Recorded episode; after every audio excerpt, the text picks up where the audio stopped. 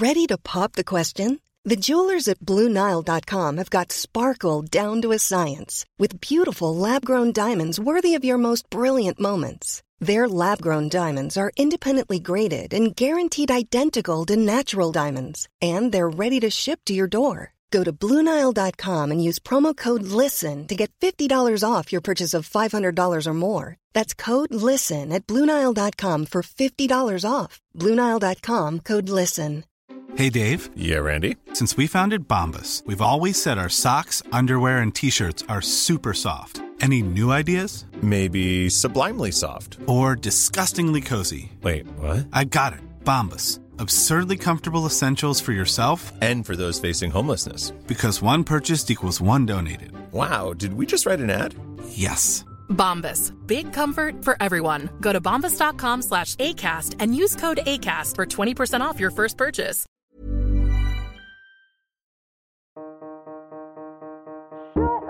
Can I just ask? Shut up, Evan. I'm curious. Could you shut up, Evan? One thing I was thinking about. Shut up, Evan. So there are some rumors out there. Evan, shut up. Is it okay if I just ask? Shut up, Evan. Okay, but can I just? Shut up, Evan. I didn't even say anything. Hey, good people, it's Evan Ross Katz, and you are listening to Shut Up, Evan, a podcast about gay shit, internet culture, and reproductive rights. I am joined by Shut Up, Evan roving political correspondent Brian Derrick. Brian, how are you, and how do you feel about this newly appointed title that I have given you? I'm feeling great about the title. um, much better than I feel about uh, the state of our world at the at the moment. But um, overall, feeling galvanized after things that have happened over the last 24 hours and excited uh, because it's New York Pride. I wanted to bring you in to sort of uh, give a little bit of table setting and to sort of contextualize the conversation about where we go from here. So, to make good on that first part, I think for a lot of us, we saw that this, there was a draft of the bill that leaked several weeks ago. And so, what transpired yesterday, um, this ruling, it felt inevitable. And yet, I think for so many of us, it still felt shocking nonetheless. Can you sort of talk us through the difference between the announcement a few weeks ago and what happened yesterday and why why yesterday is so consequential for our country so what happened a few weeks ago was a draft opinion that had been written by one of the supreme court justices was leaked um, kind of an unprecedented thing in modern times um, for the Supreme Court. But someone who had access to a draft that was circulating had shared that with the press, and that's what sort of set off a firestorm uh, a, a few weeks back. It showed that the thinking for the majority of the court was to outright overturn Roe v. Wade, which is uh, the Supreme Court case that guarantees a constitutional right to abortion. Um, and what happened yesterday was the actual decision. So that we, what we saw before was a draft. The decision came out yesterday, and it had the same effect, the same impact that that draft had, which was the five alarm fire. We knew that it would be, which was overturning Roe v. Wade as well as uh, the Casey decision in, in 1992, both of which um, had reaffirmed that there was uh, a constitutional right to abortion, even if it had uh, limitations on it. So that is is where we are presently. The fight for abortion access now moves to the states. My understanding is when something becomes the law of the land, it becomes the law of the land in perpetuity. But I think what this shows us is that nothing is forever. Is there precedent as far as laws going into effect and lasting for decades and then all of the sudden being rolled back by the Supreme Court? Yeah, absolutely. I think that when you have what some would consider an activist court, um, like we do right now with a 6 3 conservative majority, they are more bold and more willing to take uh, that further step to reverse extremely old precedents that have governed um, our society for a majority or, or significant period of our country's history. Another example would be the um, New York state gun legislation, gun law, um, that was over 100 years old, that was just overturned in this past week. Um, and that was a law that said that New York uh, required you to have a special reason for you to conceal carry a weapon in the state in a majority of the state unless unless you had a, a specific purpose for doing so um, you would not be issued a permit. And the supreme court this week just struck down that 100 plus year old law saying that they believe the second amendment guarantees a right to carry um, for self-defense outside of the home which is the first time that the supreme court has said that So not only is there precedent, but there's precedent from earlier this week, essentially. Exactly, exactly. And I, I think that you can draw a direct line from having an increasingly conservative court um, to their emboldened decisions to overturn these ti- these kinds of precedents. I don't know that we would see the same thing if it was five four, or obviously if if we had a different majority. So, coming out of yesterday, we saw a lot of reactions on both sides. Everyone from Biden to Nancy Pelosi, Megyn Kelly, of course, had something to say, and many other conservatives as well. I'm wondering if there was someone's response to this news, uh, not even necessarily someone in politics, that resonated particularly for you. Michelle Obama had a really strong response. She she put out a statement that I think captured the the feelings and impact for a lot of people.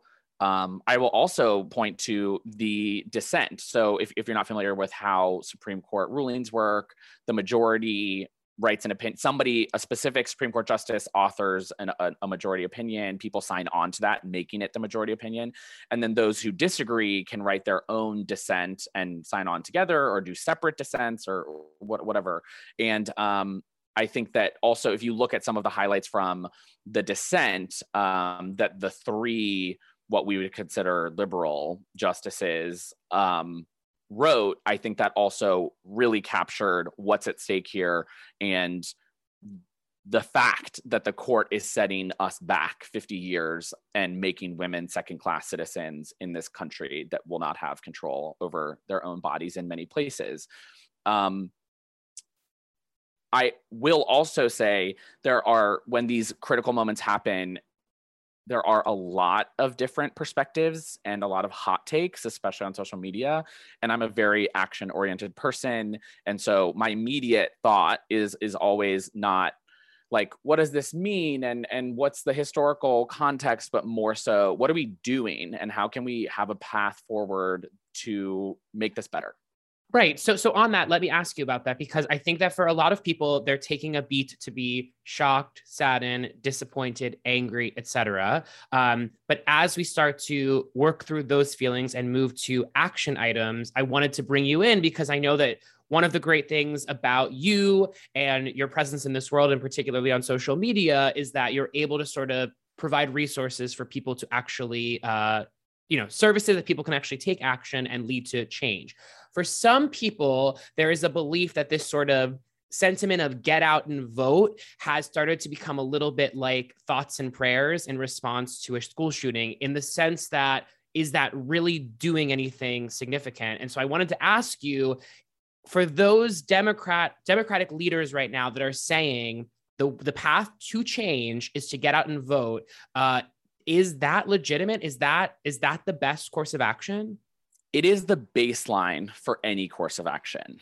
Um, any path forward from here has to include a intense commitment to civic engagement and to advocating for women's rights for bodily autonomy for all people.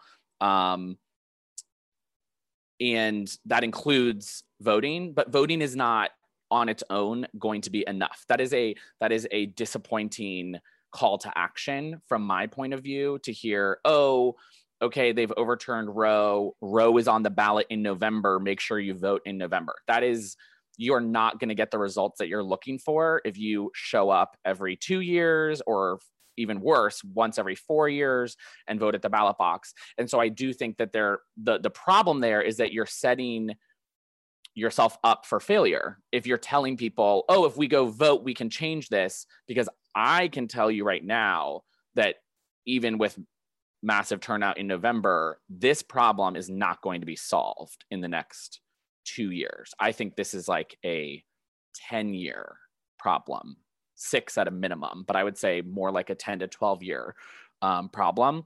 And so, to answer your question, yes, voting is the solution, but it's only one piece of the solution. And there's so much other advocacy and mobilization that has to happen because the threat that we're up against is significant, it is generational, and um, conservatives have been working toward this for decades. Your most recent post on social media is centering must win elections for abortion access at the state level, which are uh, states like Michigan, Wisconsin, Arizona, North Carolina, Kansas, and even Pennsylvania. And I'm wondering, can you explain sort of, you know, these these people that you put up, they're attorney generals, they're governorships, um, justices, uh, state justices. Can you sort of explain for people like myself that don't necessarily understand how this all works, the difference between like why I understand it, abortion is now at the state level. What is uh what do these votes, what do they help potentially secure us? What we did was we looked at which specific elected offices would have some kind of decision making power in abortion access moving forward. That could be an attorney general. Um, Dana Nessel is a good example. She is the current attorney general of Michigan in a very competitive reelection fight coming in November. She has said that she will not enforce the abortion ban on the books. It's like a 70 year old law, I believe, maybe closer to 90 now. Um, I'd have to look but she has said she will not enforce that ban as attorney general. And so that is a level of discretion that that somebody in an elected position has where we need those types of offices um, governors are able to veto legislation. Um, it's more there are more shades of gray here than just some states are going to have abortion some are not. Um, not every state is going to be able to pass an outright ban, um, especially like purple states, maybe more moderate legislators are going to hold them back to a certain number of weeks, or are there going to be exceptions for the health of the person carrying the, the child, for uh, circumstances involving rape or incest, those kinds of things. Um, there are, are, also variations in how the legislation is written. Are there criminal aspects to the regulation that's being passed? Those kinds of things. And so governors are able, in some states, not all states, um, are able to veto um, those those bills that are particularly egregious. Um, and then you have the Supreme Court at the state level, each state has its own uh, high court, and they will also make important decisions about how to interpret laws and how to interpret the uh, state constitution and what rights are guaranteed by the state constitution. And so we identified eight candidates that will have key decision making power if they win in November to either block bad legislation or in some way protect access uh, for for people seeking an abortion. And just for some brief context, when you say we, you mean Oath, which is the organization that you founded. Can you just uh, explain for our listeners what Oath is and what its goals and objectives are? I uh, co founded an organization called Oath after the 2020 election. And the goal was to help people get involved in elections way before it was time to vote. So that can mean volunteering or donating to candidates, either that will represent you or somewhere else in the country. And we have a particular emphasis around um, issue based political activism. And so, if abortion is the issue that is most important to you, we want to help you find the candidates and the elections that are going to be most consequential for that issue. If it's gun safety, what are the offices and what are the candidate who are the candidates that are going to be most important to that? We want to help you make those connections um, because after the 2020 election we saw a lot of people getting involved for the first time but maybe not devoting their resources time energy talent to the most effective or most impactful places or races. And so we want to help optimize that connection so that you can maximize your impact for people that want more information, I of course encourage everyone to follow Brian Derrick on social media. It's at Brian Derrick, D E R R I C K underscore. What's the deal with the underscore? There's a Brian Derrick with no underscore. So what am what am I supposed to do? But why wouldn't you do Brian underscore Derrick? You know, it's been my thing for like I don't know, 10 years. I, I Well, you know what? Not necessarily. I mean, an underscore kind of sucks either way. So I, whoever this other Brian Derrick is, it's kind of like move out of the way. We have a political strategist here trying to like change the fate of our sad country. So I'm gonna DM him and tell him that you said that. let him know. Um, before I let you go, who are you rooting for on RuPaul's Drag Race All Star Seven? I'm a Jinkx stan. Um, uh, definitely Jinkx and Shea. Those are those are my two for sure. I haven't seen last night's episode though. I have seen it and I have nothing to say about it. Um, Brian. Brian, I want to thank you so much. This gentleman was out until 5 a.m. last night celebrating Pride and still at the last minute woke up to hop on the mic today because he prioritizes correctly. He knows how to have fun, but also get the job done. Brian, I think on behalf of so many of us, not only do I appreciate the work that you do, but I appreciate you taking the time today to come on and explain for people like me what the fuck is going on and doing it so last minute with such poise. You've done it before. I hope you will continue to do it again. And uh, you just are the best. It's always an honor. You're my muse. Happy Pride. Thank you. And uh, I'm going to throw now to today's interview with the great John Early. Shut up, Evan. He is an actor and comedian who first appeared on our screens a decade ago in a guest role as Jenna Maroney's son Jerome on 30 Rock. He went on to have guest starring roles on High Maintenance, Broad City, Wet Hot American Summer, First Day of Camp, Love, Difficult People, Bob's Burgers, At Home with Amy Sedaris, and Los Espookys. He is perhaps best known for his breakout role as Elliot Goss for five seasons on Search Party. He most recently starred as Detective Culp in the Apple TV Plus murder mystery comedy The After Party. That show was recently renewed for a second season. His film credits include Fort Tilden, Other People, Neighbors 2 Sorority Rising, Beatriz at Dinner, The Disaster Artist, Late Night, and Good Posture. He has performed stand up at various comedy festivals, including Montreal Just for Laughs, Bonnaroo, South by Southwest, Pemberton, Treasure Island, Outside Lands, Riot LA, and Festival Supreme. Along with his frequent collaborator Kate Berlant, he has just released the new Peacock comedy special, Would It Kill You to Laugh? Co starring original View co host Meredith Vieira, which talk about iconic. He is the best. He's a real one. I'm incredibly proud to say I knew him way back when. He is my friend, John Early. Shut up, Evan. Well, first of all, hi, it's been a minute. I know. Evan, it's so good to see you. It's good to see you too. We knew each other way back when. I know. I was trying to describe to my boyfriend how we knew each other, and it actually I do need you to kind of refresh my memory about the sh- like the short play that we Did you direct me in something? No, no, no, no.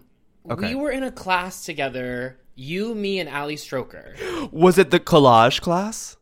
I think so. My memory also is not quite there with it, but I have this vague memory of, of the three of us working together on a project in which we had to perform in front of the class. Because the only class I took with Ali would have been the collage class because everyone I think kind of word got around that that was a very easy A. I mean, the homework was literally to cut out magazine clippings and to paste them on Yes. a piece of paper. Yes. Anyway, good old NYU. I'm really glad I invested $250,000 to that institution. it's not a real estate scam, I'll tell you that much. But is it a scam? Before we get into more, let's take a quick break and hear from today's sponsor. It's June, which means it's Pride Month. Happy Pride Month. Which means, like most months, but especially this month, I'm drinking Cann, the queer founded, cannabis infused social tonic that I simply can't get enough of. This Pride Month, Cann is partnering with Weedmaps to say gay with a star studded campaign celebrating queer joy and inclusivity. Plus cannabis. Their original Pride anthem, Taste So Good, and its accompanying music video bring together a number of notable faces and voices, including Gus Kenworthy, Kesha, Vincent, Patricia Arquette, Hayley Kiyoko, MNEK, Cornbread, Kerri Colby, Georges, Drag Race Season 13 winner Willow Pill, and forever friend of the pod, the legendary Sarah Michelle Gellar. To watch the video and learn where you can purchase Cann, head to weedmaps.com slash pride hyphen drink cann. And remember, it's Cann with two N's. That's weedmaps.com slash pride hyphen drink cann. Happy Pride. And we're back. One thing I really value about you is that despite your great success, you remain accessible. Uh, for instance, you uh, refuse to pay for a publicist, which I think is a wonderful thing. It, it allows people like me to get to you quicker. Is it, I mean, is it all financial or is there a part of you that's just like, um, from my side of things, it's like things get done a lot easier when there aren't managers and publicists in the mix? When I find out the monthly fee for a publicist, just like that they keep on generally, not even for like a specific moment of like I made this movie, I want to promote it, which I totally understand. To to have to just kind of like live indefinitely with a publicist that you're paying like literally sometimes like $7,000 a month. I mean, it's completely insane for them to send one email to like new now next. You, it can you can literally go to if you care that much go to the fucking new now next Twitter and DM I don't know like I, just don't. If and if if I could see proof that like publicists real, I mean, here's what I think publicists probably do is that they win you awards or you can get nominated for awards. I think that's probably the only real value. And like that seems like utterly soul crushing to like devote your life to, to, give away like a year of your life to like a, attending like events with like, you know, academy members who are like crusty academy members. Um just so you can get like an award. I don't. It it seems crazy, but I, I've never seen the point beyond that. I've never seen.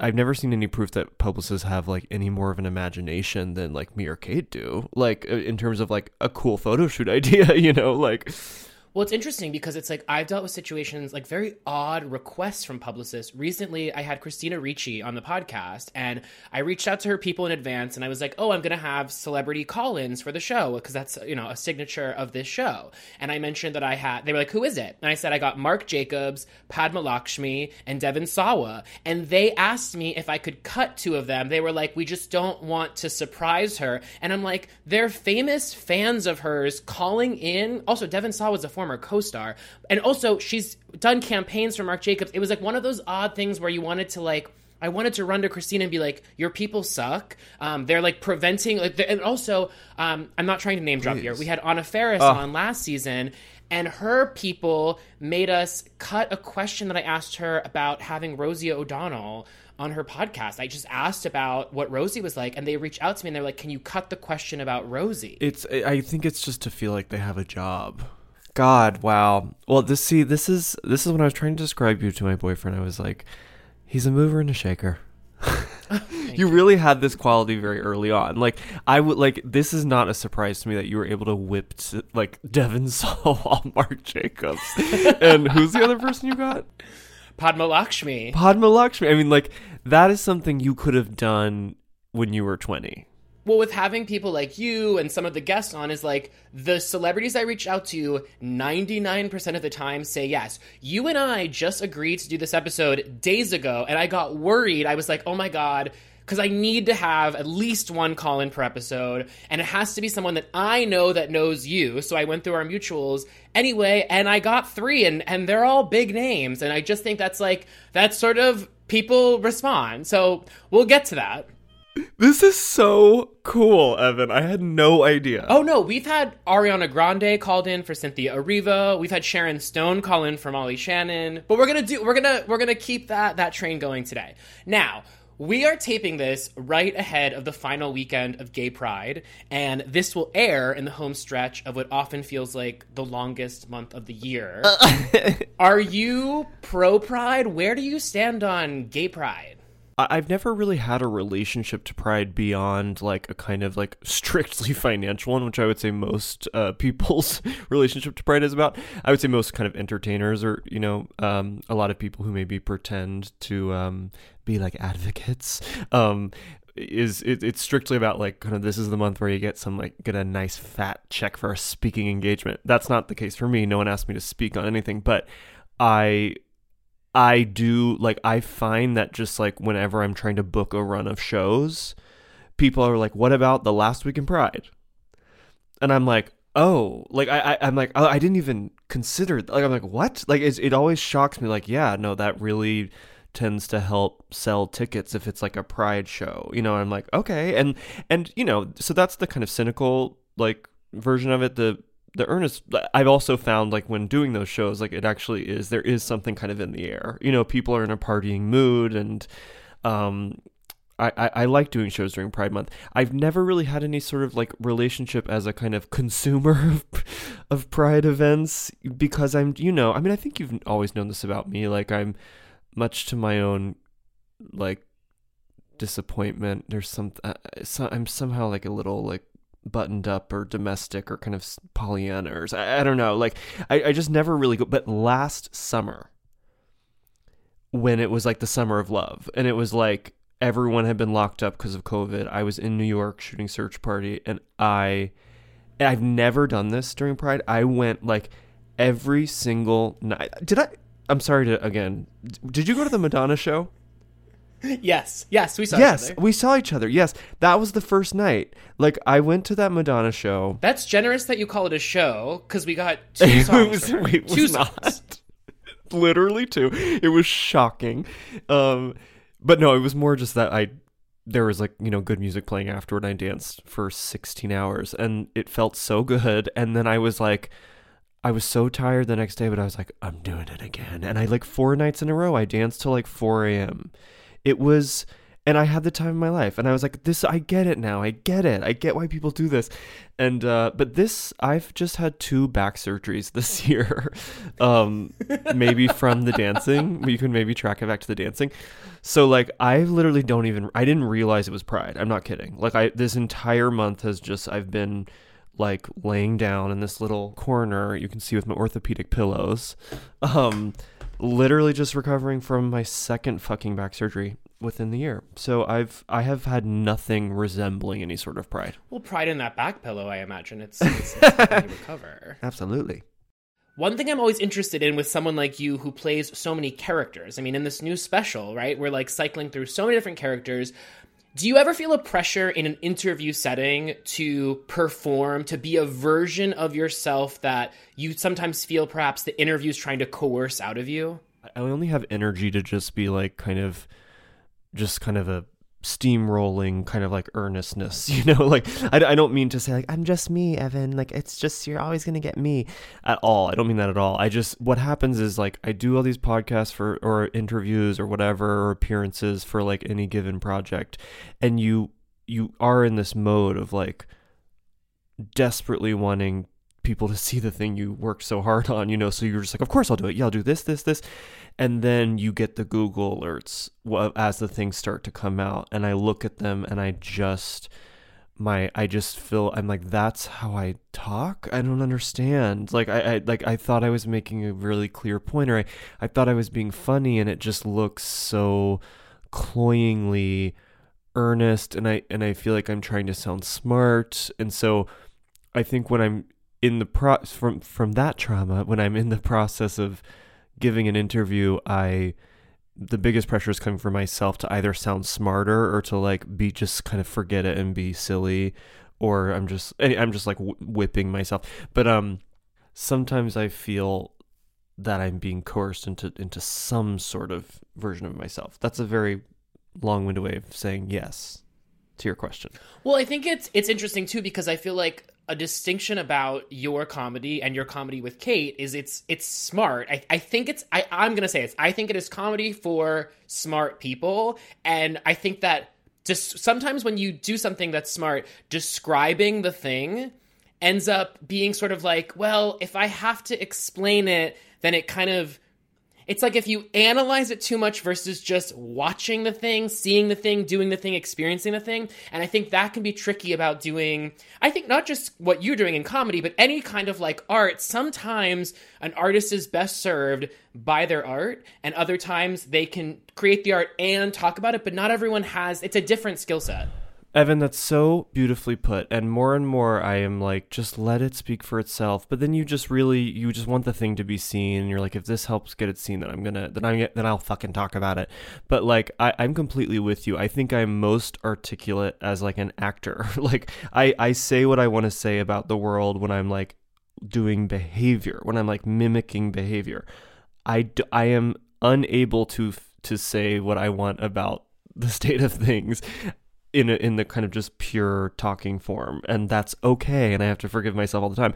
Unfortunately there is like there's a trend obviously in like journalism over the past I don't know 10 years of just like especially with comedians and comedians being seen as like prophets and philosophers and like are like truth tellers you know it's like there there's Uh, in in such a hilarious way, especially with something like this. Like me and Kate are making something that to us is like pure, just like from the heart, silly, funny. Like it's it. We are not trying to say anything, you know. But there's there's still such a pressure from people to be like.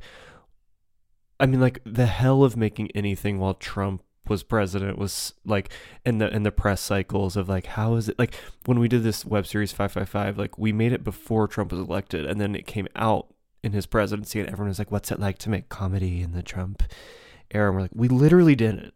We'd made this before. Like you know so there's there's that. And then I also think there's like a real millennial kind of tendency. I think we all grew up in a kind of like neoliberal education style which is very much about kind of like like you know being the best at the job and kind of having a lot to say and like and and never stopping talking. Like keep talking. Like keep it going. Keep it going. There's like a real style of talking. You may no, might notice i'm doing it now but there's a real style of talking that like you hear it when you hear like a millennial anchor on like npr or something.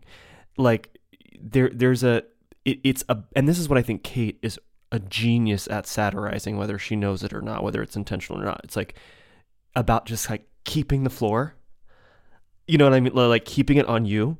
And so you don't really have anything to say, but you're just going to keep stretching it out and like saying synonyms and like, and kind of obfuscating what you're saying in, in real time and like just like keep it going, keep it going, keep it going, which I feel like is like so part of our like weird like kind of model UN like like childhoods or something. I have that tendency as a journalist interviewing a comedian to want to ask them questions about the state of comedy while also recognizing the fact that like there's not an interesting answer to be gotten from that question. And I'm thinking about Rowan Atkinson just did an interview and it became a headline and it said, uh, Rowan Atkinson, uh, he says that comedy's job is to offend and people did not like that on Twitter and it started getting quote tweeted and obviously it's not that it was taken out of context it's uh it's just not given context right Literally, of course. It's like, and I assure you, everyone tweeting that did not read the article or the interview. not only that but like I think he made a valid point but it was so if you look at the quote tweets the quote tweets are uniformly fuck this old white guy Mr. Bean. hello like show some respect but also it's funny because i was talking to kate recently after her appearance on Marc Maron, and i was saying how much i enjoyed having someone like Marc Maron, who very much is an old straight white guy interacting with someone like kate they, they sort of exist on very different planes but i really appreciated Marc sort of investing he was very confused by Kate at times throughout the interview, but he kept leaning in. Like he was invested in trying to figure her out, which made for such a fruitful interview. And even though I think that like he didn't completely stick the landing, he landed in a place that I was like, this was a really entertaining hour. That's amazing. I have to listen to it. Oh, it's really, really good. But I'm kind of just like, I, I think that often comedians are pressured to give a landscape about comedy in a way that no other profession is sort of like, you know, we don't go to doctors and say, you know, what's this, what's the state of Yeah. medicine? Are we doing yeah. good? Is, is this, is this working out? Completely. It's so insane. I was just talking to Kate about this the other the the Rowan Atkinson thing where it's just like stop baiting. Stop baiting like older men and like don't ask them questions about cancel culture. Stop. You're creating you you are doing that so cynically. Exactly, because I think that there's no answer you're going to get from that question that is going to fulfill a response other than to generate quote tweets of people being angry. It makes me think so much about not to connect Rowan Atkinson to Trump, but it's like this idea of like if we would just stop being loud about the things that make us mad, like the people that make us mad, and instead uplift the things that we think are good, I think a lot could shift in our society. I completely agree. Let's talk about your Wikipedia bio. Oh God, I haven't been in a while. Actually, I have to say. So it's two sentences long, and it reads Early is gay. He has stated that he is a member of the Democratic Socialists of America, Oh my God. which two truths, right? Um, Yeah, yeah. If you were to craft the third sentence of your bio, just spitballing here, like, what do you think? What would you add to the bio? Because I, I mean, I think there's some stuff missing. I mean, I would say like I'm very kind of like dinner focused. Like I, I love like I love like um restaurants.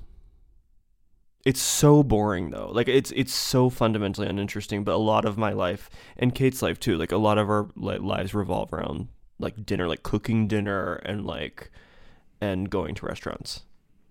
Well, there's actually a recurring bit in your new special, which is centered around what you call it the theater of being in a restaurant. Oh. And I'm wondering if you can give me an example of that, because I, I think I know exactly what you mean, but I want to hear how you define it. Okay, so I can give you an example that happened. Like, I'll I'll give you two examples. So one time, Kate and I were flown to London to be in Men in Black Four. We were cut from the movie, um, but we were there for like. 14 days or something and we had nothing to do like we they they were it was clear that they like hadn't made a decision about if they wanted us to even like shoot the next scene or something we clearly like bombed and so we were like stuck in London, which you know not a bad place to be stuck, and we we you know Paris is a very kind of iconic foundational um concept for our friendship. Um it's like the first like little video we made that people really loved was just me and Kate talking about missing Paris.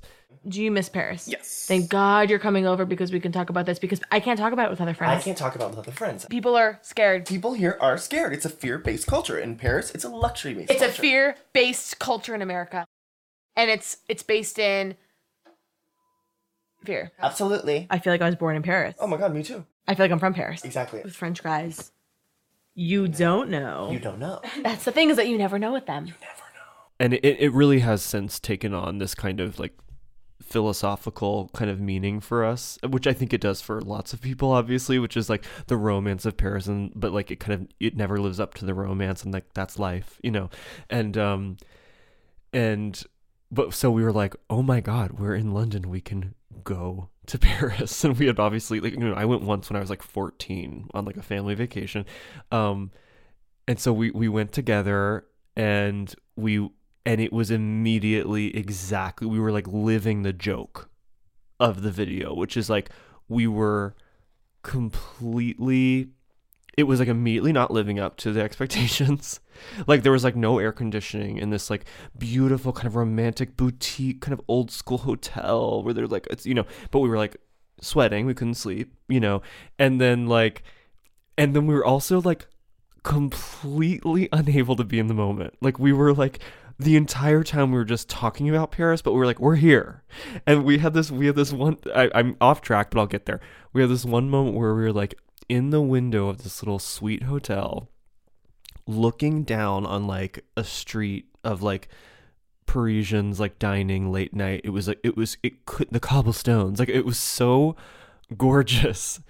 And we were we were like staring out of that and for like a split second we were just like enjoying the view and then we turned to each other and we were literally this is not a joke we were like see no one does this anymore. No one just sits in a window and looks out. Like everyone's just we're just always on our phones. And we like heard ourselves and we were like this is we are walking parodies of ourselves. Like and we're literally like as we're talking about how no one can be in the moment everyone's on the phone we're literally missing the moment that we're referring to which is like looking out on the people. Like it was it was so funny. And so we, we the last night of this trip we went to a, this like beautiful restaurant. And like it was it could not be more romantic. And like we were so fucking hell-bent on the waitress liking us. And like she in a classic kind of french way just like didn't she was so unmoved by all of our like jokes. And like and like she she didn't why would she care about our kind of relationship to Paris or like, you know, or the fact that we kind of spontaneously came from London? It's like she's not impressed by that at all. And so we were just like trying and failing, trying and failing, trying and failing. And like, cause you know, we want to be the Americans who don't seem like tourists. And so at the end of the at the end of the meal, after we paid, she literally just said to us, she was like, It was a pleasure, truly. And we like we were like she walked away, we were like, Did you hear that? We were like, Oh my god. We we were so excited. We got her. And like something about that, like even though I'm sure she says it literally to everyone, we were like, it it completely transformed what had been a kind of like crushingly a privately crushing trip until we had like fully triumphed anyway that that's that's what dinner is about for us is like kind of the waiter us being the waiter's favorite table you know I get it. I mean, especially uh, I, I I see it here a lot. There's just there's so many fun things that that you can do to make the experience of a restaurant so much more than just the food. But I really did enjoy that bit, and there's a recurring bit uh, throughout the special of you guys paying the check with hot caramel. Do you say caramel Yes. or caramel? i say caramel because i think that's southern i think Okay, yeah, caramel. caramel Okay. yeah yeah right what do you say I I don't say it out loud a lot. Is the thing. Um, no i know it always paralyzes me when i start to say it Um, I'm wondering what your thoughts are on gay Twitter. Um, I was just interviewing Joel Kim Booster, and we talked about how the more famous he becomes, the less fun Twitter becomes because it used to be a website you could go on and just talk your shit. Um, and now, especially if you're someone in the public eye, there's more scrutiny around the things you say. Even um, Rowan, Ronan Farrow was talking about this too recently when he was on um, the Hollywood Reporter podcast. And he said, like, when he first started off as a journalist and had 20,000 followers, he could tweet things that you know, had nothing to do with, you know, Me Too or his journalistic pursuits, just like a stupid, like, I'm making spaghetti bolognese. And now he's Ronan Farrow, right? So he, he can't, you know, reduce himself to something like that. He can't make jokes about satchel he can't make jokes about character actresses, you know. Um, do you enjoy Twitter and, and gay Twitter? no this see this is i've i've really really learned the hard way of like you know as someone who joined twitter in like 2012 maybe 2011 i don't know like truly tweeting from my little lefferts gardens like apartment. Like trying like high as hell. Probably on your weed. We won't go further but like wait, so wait, but I will say for those that don't know, and I'm only bring this up because it's relevant, but like so John and I used to get high together with I have this volcano. I still have the exact same volcano that I use, but this was what, like 2006 or whatever, and like I thought I I mean I was I was gonna say I was the coolest of the cool. Maybe I should reframe it as I thought I was the coolest of the cool. But it's this giant No, it's cool. bag. It's like a plastic bag that fills with vapor, and that was kind of like what I was known as. I mean, as the guy around Tisch that sold weed and had the big the big vaporizer bag. I, sm- I, sm- I smoked out of that very, um, or smoked. Can you even say that? I vaped out of that machine before I saw Robyn and Kelis at Webster Hall. Do you remember that? I brought my friend Jenny, and we like we like sucked out of the bag, and then and like stumbled down to see Kelis and Robyn, um, which was honestly one of the greatest nights of my life. you made me a CD. Do you remember this? Beyond Milkshake, Yes. An actual CDR. You made me a CD. You made me a CD. That's beautiful. Now what was I? Oh wait, Social media. Sorry. Oh, social media. No, I have when I was, you know, tweeting that's high out of my mind.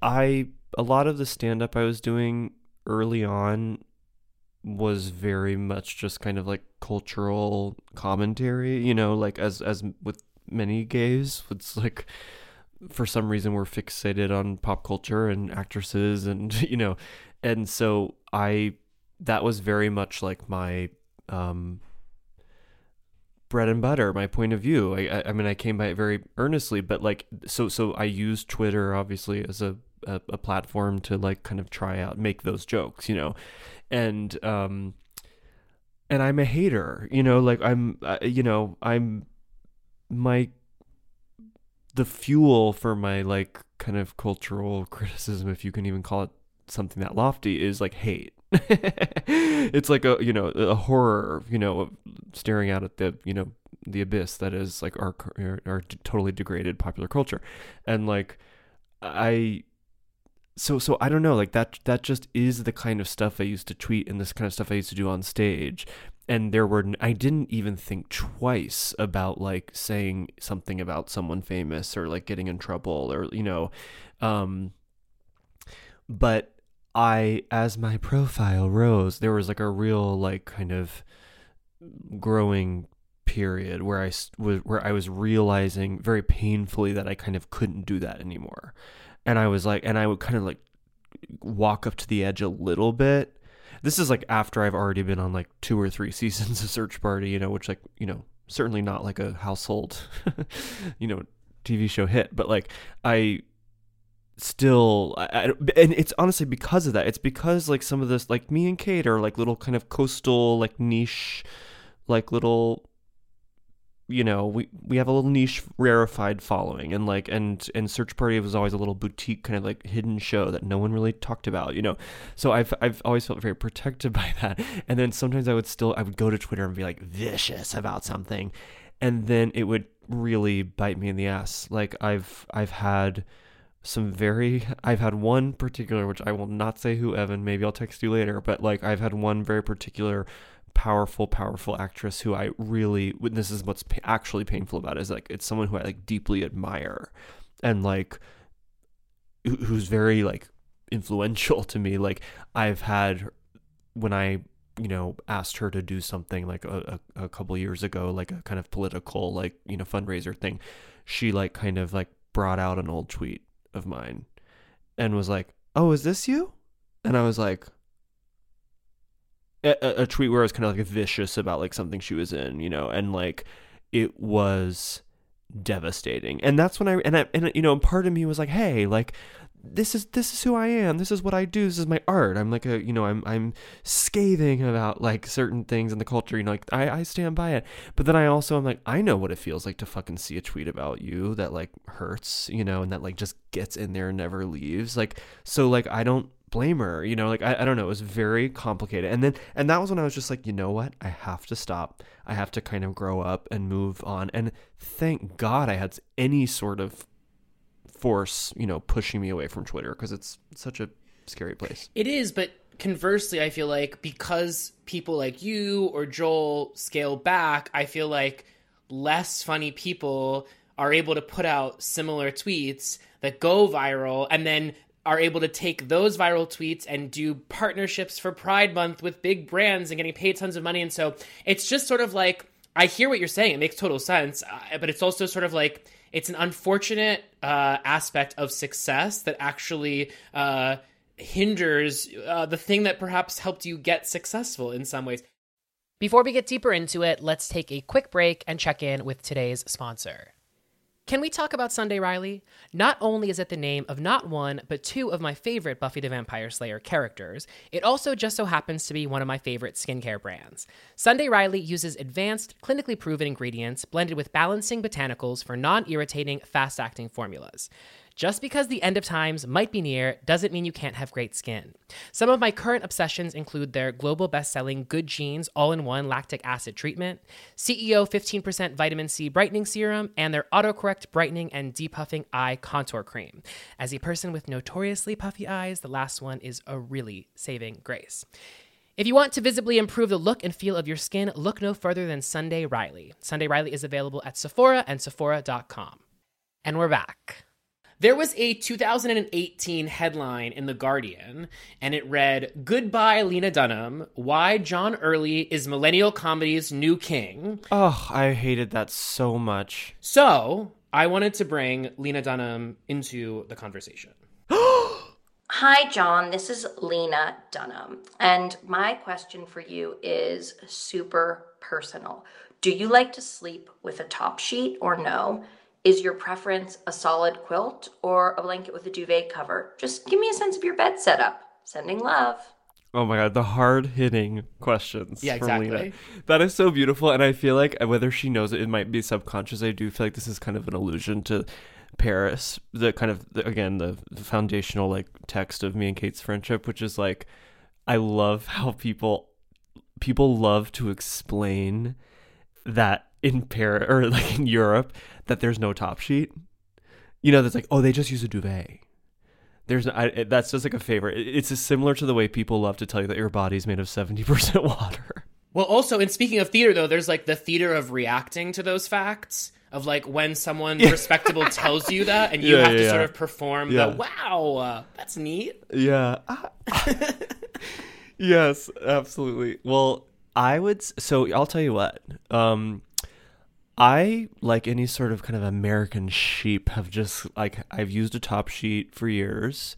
Um I love I love cotton sheets. My, my boyfriend is kind of like ra- born and raised in Vermont. Like really understands how things are made, like how like how how buildings work, how like you know like he understands like textures and like he's like a woodsy boy, you know, and so like there's he has really helped me understand like I'm sure Evan that like when we got to New York as like 18 year olds like we went straight to Bed Bath and Beyond and got like some crazy ass like polyester sheet that was like 6.99 you know? Or or the wor- worse the jersey. Oh, the jersey sheets that for we're like it feels like a t-shirt I was like so seduced by that. I was like, you guys know it's like your kind of oldest t-shirt, but you're sleeping in it. You know, it's like, and that I've still kind of I feel like I have a very kind of adolescent kind of like relationship to those kind of things. And and Gordon has turned me on to just like 100% cotton, just cotton. Like nothing fancy, just like nice cotton, crisp cotton sheets. And um, so I really like a crisp cotton sheet. I also love a quilt. Lena brought it up. I never knew that about myself, but I'm sorry to my boyfriend. he made me a quilt for Christmas one year. Like a really beautiful quilt. And like it is and I was kind of like, "Huh, that'll be a nice throw." But like it is actually like there's something it's it's very breathable. Like a proper quilt made out of proper materials, it's very breathable. So I use I use a top sheet and a quilt. Oh, and a major thing, IKEA cooling pillow. IKEA cooling pillow for the head. That's the curveball. Um, for those that want to see John and Lena together, you can go on YouTube, search John Early, Lena Dunham. There's a 2015 interview in which uh, John, a version of John, a character that John created, uh, yeah, uh, interviews Lena, and it's just, uh, it's a spectacle. What's up, you guys? I'm John Early, celebrity correspondent for Above Average, and I just got some horrible news about my family. I'm here with Lena Dunham, script coordinator for Showtime's Girls. Lena, what's up? Um, I'm actually um, a writer and a director and a producer and an actor on Girls, which is on HBO. I, I actually hope you will bring that back. Evan, thank you. I have to say, to connect this back to what we're talking about, that is one of my favorite things I've ever done. And like, that was a place where I felt like I could be, by kind of making myself the fool in a, red carpet situation, I could kind of, sub, in a more subversive way, like do kind of gay cultural commentary. And you know what? There's actually a thread to that moment in your new special because there's this fabulous moment with Meredith Vieira, one of your co-stars on this special, in which you confuse her for Katie Couric and then also for Diane Sawyer. And in the uh, interview that you do with Lena, you also confuse the name of girls and or, or whether you, you call her like a script supervisor on the show, and then you say that's the wrong network, and then she corrects you. And when I heard the joke in the new special, I was like, oh my god, I've heard this joke before, and lo and behold, it is classic John Early. So speaking of that special, uh, kind of dialing it back, you and Kate just celebrated your 10 year friendship anniversary back in May. And John, I distinctly remember being at lunch with you, and you had just met Kate. You had just met her, and you told me that you'd met this person and that you knew that she was your soulmate. And you two have just this unbelievable chemistry. It's entirely evident in all of your work, especially in this special. It's just that sort of finish each other's sentences type of friendship and performance relationship, it seems. How would you describe your relationship with Kate? our early friendship was incredibly romantic um and it really did feel like just kind of a twin like kind of shocking metaphysical like experience meeting each other um and you know and we've grown up a lot since then so like we're not like we're not literally still sleeping in the same bed you know like we were for basically 2 years. But i but we have we do what's nice about starting with that level of like kind of romance is that you have something to kind of remember you know and think about. And sometimes we'll have like like when we did jimmy fallon um we got a really nice dinner reservation afterward her mom without you know without telling us obviously had paid for a round of like prosecco. And the the waitress brought over the prosecco and like was like this is from helen Berlant. And we both started crying. And we were like and we were like oh my we- that was like a moment where i really felt like oh this is what's so nice about like kind of long friendship is you can like kind of have these very you can have these ritualistic kind of moments of like remembering where you started as friends and artistically too and and like um i don't know that that's so yeah we have a very we we like to kind of every once in a while kind of like have a nice dinner and kind of proclaim like kind of have a, a kind of a commitment ceremony or um what do they call it? when you renew your vows Vow renewal. yeah vow renewal um I mean, yeah. So that so that's part of the friendship for sure. Um, and then there's also just there's like an ease. There's an ease. Like uh, I this is this is just something you can't buy, Evan. Like we when we work together. You know, there are plenty of ways in which, like, when you work with anyone, like, you're spending so many hours together, and we, we, we can fall into kind of a sibling kind of kind of like grumpiness with each other, but like, we also like we're literally when we're working together like you know she's picking me up like 4:45 in the morning you know and we're exhausted and like we get in the car and then moment 1 I it's just it always shocks me.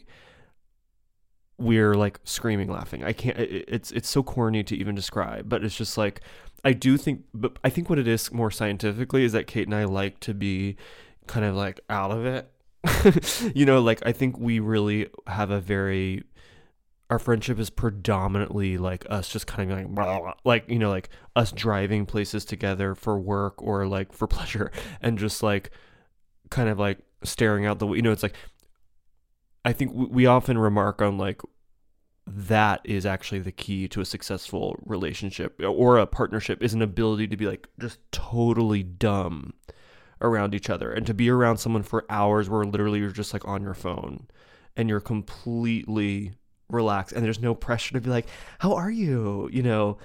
Which is i think what we find so funny about like doing that comedically is like things that aren't relaxed like things that are a little more like fraught you know? Because it's what we have is just more a little more in the bed. Hmm. Quite literally for several years, it like sounds that. like. Although I did love that segment uh, about the two of you with the that addresses the uh, intrinsic romantic chemistry uh, with the two of you. So in this new special streaming now on Peacock, there is a recurring segment throughout, moderated by the great Meredith Vieira, original cast member of The View. Bring her back, please. In which you and Kate are reuniting 30 years after your friendship ended to suss out what went wrong. You know, it's so funny. Obviously, I haven't seen you Yeah. in years. Yeah, I know. Um, Years. you know, I haven't seen you in person. Yeah, years. Um, I haven't seen you in person, but I also haven't seen you just kind of reflected anywhere in the culture. So, what have, what have you been up to? I've been really good. I've been busy. I've been in New York doing theater. Kind of a first love of mine. But mostly I'm busy with my foundations. That is really what keeps me occupied. You have foundations? Yeah. I've started many foundations. And that's where I really pour my energy What, now. what foundations? My foundations. Which ones? It's a lot of Wh- work, but it's so worth it. Hmm? Which foundation? Which foundation? Name one. Which foundation would I name? Do you see? Just one of them, yeah. Just which foundation, you know? And if you come down to the Sounds office, Irish. Which foundation? I didn't go Irish at all Oh, with that. I didn't go Irish when I said foundation. Now she's fully Irish. It's based on a 2012 Three's Company reunion with Suzanne Somers and Joyce DeWitt. In preparation for today, I rewatched that interview.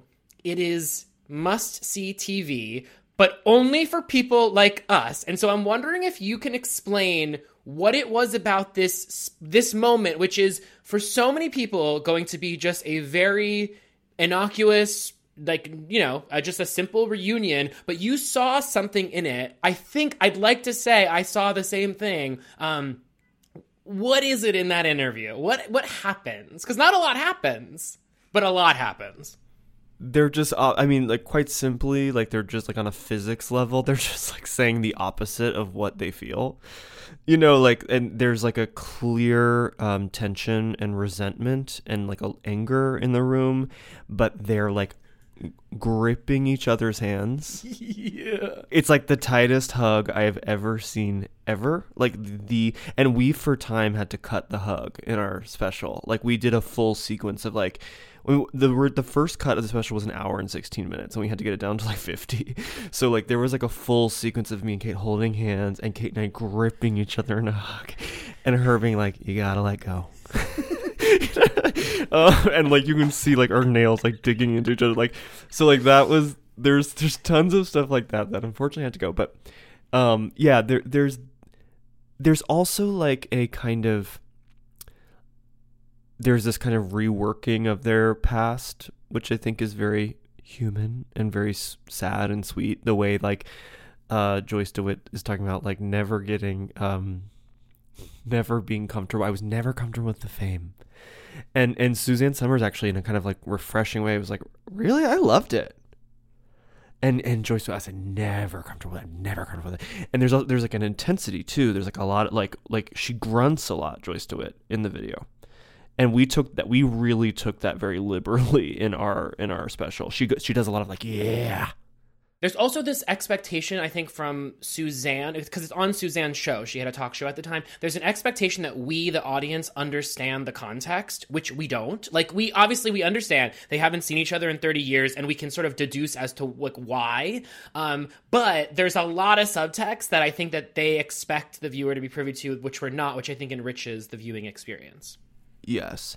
I also think very quickly that just like Kate and I fundamentally love like when people think it's a good idea to like have a vulnerable moment on camera. Like like I will like it is I mean and similarly I think that's like sometimes our feeling about just like weddings.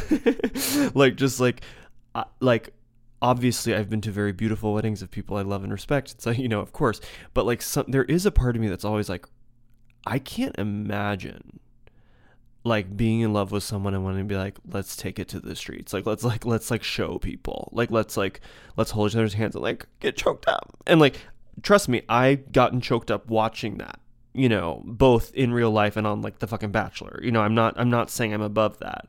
But like I do think there's something fundamentally strange about kind of like making people witness these like really private emotions. And so that's I think there's something kind of like weirdly abusive in a meta way about the Joyce DeWitt Suzanne Somers video where it's like we're like watching something that's actually very emotionally like fraught and intense for both of them and they chose to do it and put it on the internet. It's very weird.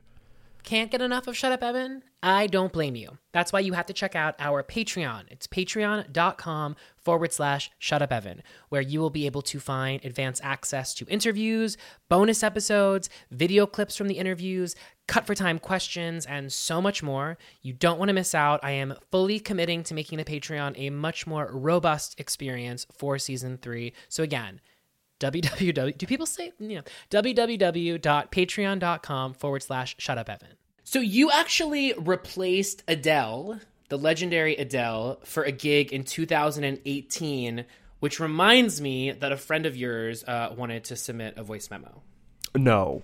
Hi, this is Amy Schumer, and I'm calling with a question for one John Early. Um, John, I guess my question for you would be, uh, whose was your favorite ever wedding to officiate? Ah! It would probably have to be the only one I've ever done, which was her wedding. That sh- I love. She really sounds like she's in bed. She's that kind of croaky, like morning voice. I love the aesthetics of just like hearing what famous people sound like when they're not like in like famous person mode. It's uh, it's really it's gratifying. It, it, it normalizes us, uh, us non-famous folk. Um, not you, me. Um, yeah. So can you share? I, I guess, yeah, it's just it's an odd thing to get a call to replace Adele. It wasn't even a call; it was a text. Oh, okay. It was like it was so surreal. Like uh, you know, I she just um she clearly had a sense of humor about the whole thing, hence asking me to do the wedding like last minute, kind of via text, being like, "You want to do it?" You know, and then but I was scared. I think as anyone would be of just like, I want this is this obviously a very special day for her and Chris, her husband, and I don't want to like fuck it up. And then on top of that, I don't want to fuck it up in front of Lauren Hutton. You know, like it was like to it was so there were so many famous people there. It was really quite scary. And anyway, and then the next morning she texted me like, "Will you do it as Vicky, a, a kind of Christian Southern stand-up mom character I have?" And that is when I actually felt just a little bit less scared because I was like, okay, now I have some sort of angle. I know how to write this. There's a character. You know, I can be, I can be. She's expecting it to be funny, versus if it was just me up there. I would say she would be expecting maybe a little bit more sincerity. I don't know. I'm sure she was always expecting funny, but like this really clarified it for me. It's funny you say that because it's like my instinct would be like the second that I have to do a character that would make me so nervous. But I love that in your mind, it's like that sets you at ease. The fact that you've been given an assignment on top of just be yourself. and it helped me wouldn't you believe it? Like i it helped me be more sincere. Like having the character helped me like actually write stuff that was more meaningful. Like if i was up there as myself being like you know like when amy first met chris you know like i like it would have been hell but like vicky really helped because vicky is that is like the point of vicky is that she's like a really funny but she's also really sweet. Like people love vicky. I mean the character you know like so she kind of allows me to be maybe more earnest than the john persona whatever he whatever that is I'm going to name some people, some of whom you've worked with, some of whom are just random celebrities, and I just want to free associate. So, first, uh, Jane Krakowski. I owe her everything. Um, just like she is someone I always forget. I really appreciate you bringing her up because she is someone who I always forget to cite as like an influence. Precision, precision, precision. I'm not saying I'm capable of that. I say I aspire to that level of precision.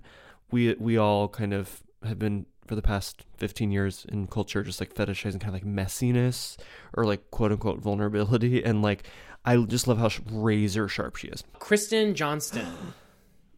just one of the greatest actresses of all time like really kind of untapped as a dramatic actress um really like um really makes me weep when i first came to new york and was at atlantic theater company for you know through nyu she was a teacher there and i saw her in this play scarcity by lucy thurber Yes. did you see it I saw it too. oh she just seeing this woman who's like a rubber band who's like so goofy and tall and such a big presence like seeing her like weep in like a Walmart uniform, I was like it really changed something for me. And and I just I I really I really deeply love her and, and I want to see her do everything.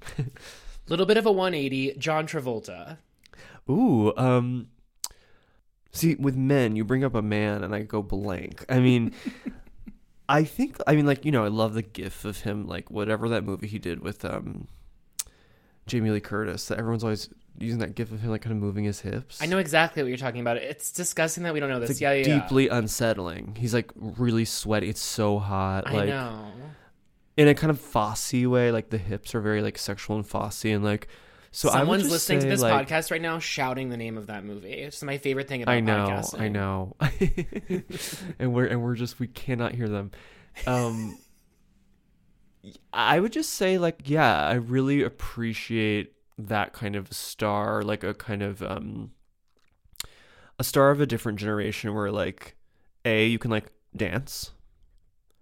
You're like like when like when men were expected to dance for that to be in your like repertoire like that is something I really really miss and then I also just like that level of fame like it will never have like stars like that anymore who are like so like so globally famous. It's funny because a lot of people on Twitter are like, "Oh, I can't believe that people are like seeing Top Gun Maverick," and I'm like, because Tom Cruise is a kind of celebrity that it's like that Michael Jackson type celebrity that we're not accustomed to because there are so few of them and the ones that we have work so infrequently because they do not need to. But like Tom Cruise is not a regular star. Like he does not need attention. He he what he does is the standard, right? And it's like John Travolta similarly where it's just like it's a yeah, I want to say it's a dying breed, but it's almost just, but it's not, right? Because if he was able to do Top Gun and come back, it can exist still. Well, yeah, I guess that's dying, right? It's not dead, it's dying. So yes, dying breed. Yes. dying breed. Well, no, Top Gun is proof that like we do crave, we do crave like agreement. You know, like eh, we've all been kind of trained over the past. I keep giving this like a you know hazy number of whatever i'm referring to just whenever everything got horrible. But like you know we've all been trained to think that like we just hate each other and that we're gonna always be fighting and that like if you believe this if you believe this this this this this um, you know what sign i'm talking about what yard sign i'm talking about. It's like then you can't possibly believe this this this this or this. It's like things like top gun i'm sorry are proof that like we do want to experience like giant kind of grand narratives together. We want to like we do we we can we can there is such thing as like tapping into the universal. And like everyone who was there i mean i literally saw i saw dads and sons at fucking top gun like walking out arm in arm.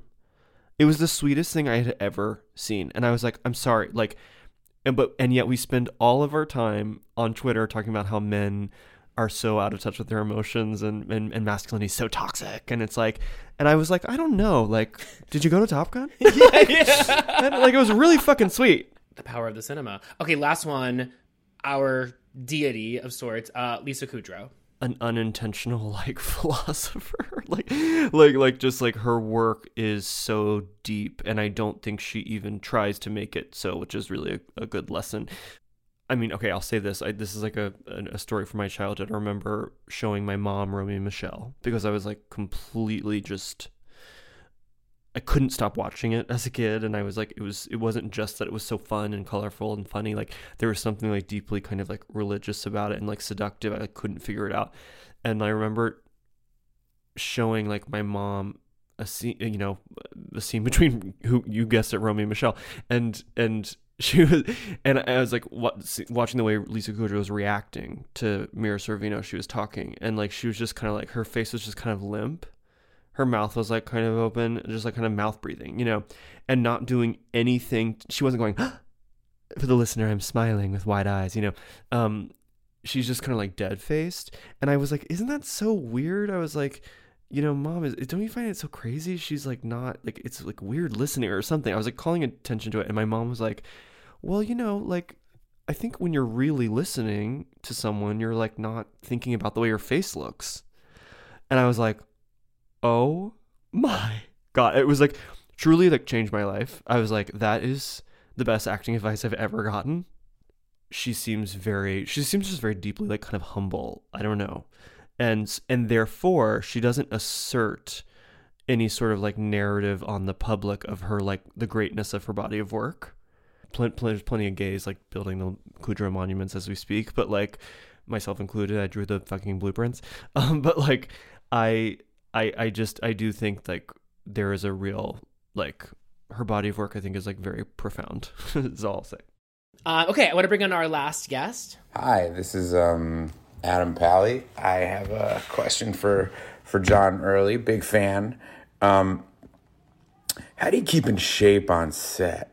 You know you're you're shooting i mean you, you, at this point john you must have more days in front of the camera than than off. So it must be hard to not only maintain um, like a mental stability but a physical stability as well. I just want to know a little bit about what your what your routine is. That was genius that was genius. I know. And he was like, "Is this okay?" I was like, "Uh, um, yeah." That is so fucking funny. God bless him. Um, I'd like to ask him the same question. Oof. I mean, he is so Hello. fine. Um, I don't, which I think is kind of the is implied in the question. I don't do anything. Um, I, as um, I've made perfectly clear, I've had two back surgeries in the last year because I don't take care of my body. Um, it's so far out of the realm of my life that I can't. I don't even have the vocabulary um, to make the joke. I will say that like having these back surgeries and doing physical therapy has made me very conscious of the core. Two last questions. There is a Twitter campaign begging to have you and Kate Berlant cast in season two of The White Lotus. It has 78 likes as of this recording. I believe they have wrapped production on season two, but if season three came knocking and those 78 likes ballooned to 78,000, would you consider? Yes. Like we want to be the evil like ants. And I mean aunts, not not ants, but I'll I'll be an ant as well, but like I really like we want to be in like kids movies where we're like the villains, you know. I could see uh I know they're shooting Paddington 3 right now, but Paddington 4, I feel like you and Kate would be fabulous villains. In the same vein as Nicole Kidman's uh, villain turn in Paddington 1. Have you seen Paddington? I just saw it for the first time. Only two, which everyone loved. You so you haven't seen the Nicole Kidman one? I literally had no idea she was in it and that she plays a villain. That sounds like heaven. I didn't know either. I'm literally watching. I was at home with family. We're like, oh, let's put on this movie about a bear, and then all of a sudden Nicole Kidman appears, and I'm like, holy fuck, I'm buckled in. Um, okay, speaking of viral tweets, I want to end on this. This one actually did go viral. It's from the handle at Soapy Hadid, which is a fabulous handle, and it reads John Early and Kate Berlant low key invented a lot of you. A follow up tweet reads Queer Elders for Real, which is somewhat shady. Uh, but I'm just wondering, and that tweet got thousands and thousands of likes, and I'm wondering what you make of that tweet because I think there's a reason for its virality. I've heard that a lot over the past five or six years or something. Um, and it's always incredibly flattering. Um, however, I don't think it's has anything to do with me and Kate, and I think it has everything to do with the fact that I was completely doing Variety Shack, like Chelsea Peretti, Andrea Rosen, Heather Lawless, Shonali Bhowmik. Like I was doing them on stage when I first started doing stand up. I was doing Kate. I was doing um, Margaret Cho. You know, I, I, I, was doing Sarah Silverman. I like you just when you first start doing comedy, you're just trying on people's voices until hopefully it synthesizes into something that's a little more like integrated and more you. And like, but I thankfully was doing that in the quote unquote privacy of like actual real rooms, like with no cameras there. And I think everyone who's coming up now who has seen me and Kate on the internet, seen our videos or whatever, seen us do stand up maybe, like probably not though. Um they're trying things out for the first time on a phone and putting it on the internet. So like it gets immediately seen in a way like it wouldn't in previous kind of generations of comedy. So like i don't i um i also think kate and i just i think maybe hit a cultural nerve on, on a platform maybe first but i think a lot of people just i, lot, I think a lot of people our age were are absorbing or were absorbing the zeitgeist in the exact same way we were and we're kind of digesting it in the same way we were and, and regurgitating it back out in the exact same way we were but we got lucky enough to have like a kind of platform for it so i think those are my those are my thoughts on it and it's but it's it's very flattering I would rebuttal only a little bit to say I, I imagine yes, I can agree with you. There is some level of luck to it, but I also think that like you two have a particularly elevated skill set that is not it's not as though there were like a ton out there and you two just happened to be the ones that got it. I think there were a small number and perhaps you were the first in the door but i don't want to discredit the idea that I think what you and Kate have always done and continue to do is in its own lane. And one of the great things I love about this new special with you and Kate is that it feels both very familiar for longtime fans of yours, but there are new comedic beats struck. And so it, it's able to sort of do that tightrope dance. As I said earlier, like the joke with the Katie Couric, Meredith Vieira, uh, Diane Sawyer, that's a that's a comedic beat that I've seen you hit before, but you did it in a new way. And so I think that you i mean i hope that you that you see i mean maybe it's not even valuable to see it but i hope you understand it's like yes luck but there's other there's other alchemy here. That is incredibly sweet and i i will also say like what excites me about this special is like it gives me and Kate a chance because people do kind of tell us we get we get tweets like that a lot, and people you know maybe like resentfully tell us about like it in green rooms sometimes too, and like I and sometimes I'm like I see what you're saying, but also I do think a lot of people who maybe think they're doing us or like or, or lovingly you know doing us or can't help but be influenced whatever. It's like in the way that i can't help but be influenced by my heroes whatever. I'm not to say i'm a hero. Anyway moving on. But um the you know i think a lot of people mistakenly think that kate and i are always doing some sort of cultural commentary together.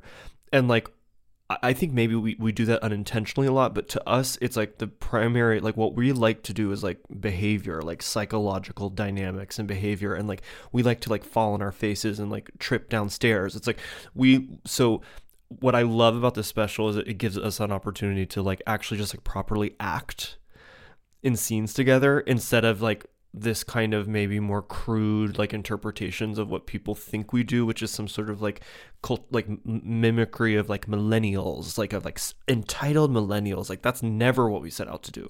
But that's always what people write about us you know? And so like i i really to us it's just like we, we just love to like have choose a kind of dynamic and live in it for like 12 minutes you know? And like so so i think that's that's what really excites me about the special well, I cannot encourage people to check out check it out. It is streaming now on Peacock. Peacock. Peacock. Peacock. Um, Peacock. Yeah. Um, John, I have to thank you so much. It's funny. This is such a, a unique experience in that this is the longest conversation we've had in many, many years, and we're the same people, and yet we're different people, and it's so cool. It's almost like in a funny way this is almost like the Joyce DeWitt, Suzanne Somers, in that like we're reuniting after a long time. But we also have this funny vantage point of like being able to see each other on the internet and like check in with each other in that way. So anyway, but it's just it's very rewarding to speak to you now, and I'm really grateful that you stayed yourself and you're still the John Early that I knew at NYU and loved then. And uh, I'm really, really proud of you and happy for all your successes. Evan, thank you so much. That is, it really means the world to me. And I would just like to confirm for the fans that Evan is the same. Evan has not, nothing has gotten to his head. You are, um, you are just in, uh, one, still wise beyond your years, incredibly charismatic, um, and it's an honor. Thank you, thank you. That's so kind. shut the fuck up, Evan. Evan, shut up. Shut up, Evan. Shut up, Evan. Shut up, Evan. Shut Up Evan is produced by me, Evan Ross Katz, with audio editing by Sophia Asmuth and social media by Griffin Dunn. Shout out to our Patreon subscribers for their financial support, and thank you to you all, the listeners, for helping us keep the lights on. Hey, it's Danny Pellegrino from Everything Iconic. Ready to upgrade your style game without blowing your budget? Check out Quince. They've got all the good stuff shirts and polos, activewear, and fine leather goods, all at 50 to 80% less than other high end brands. And the best part? They're all about safe, ethical, and responsible manufacturing.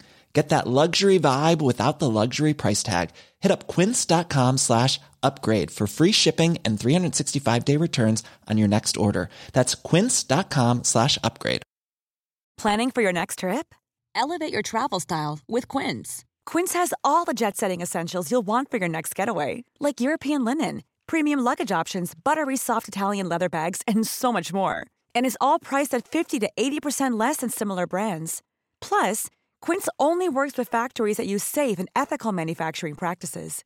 Pack your bags with high-quality essentials you'll be wearing for vacations to come with Quince. Go to quince.com/pack for free shipping and 365-day returns.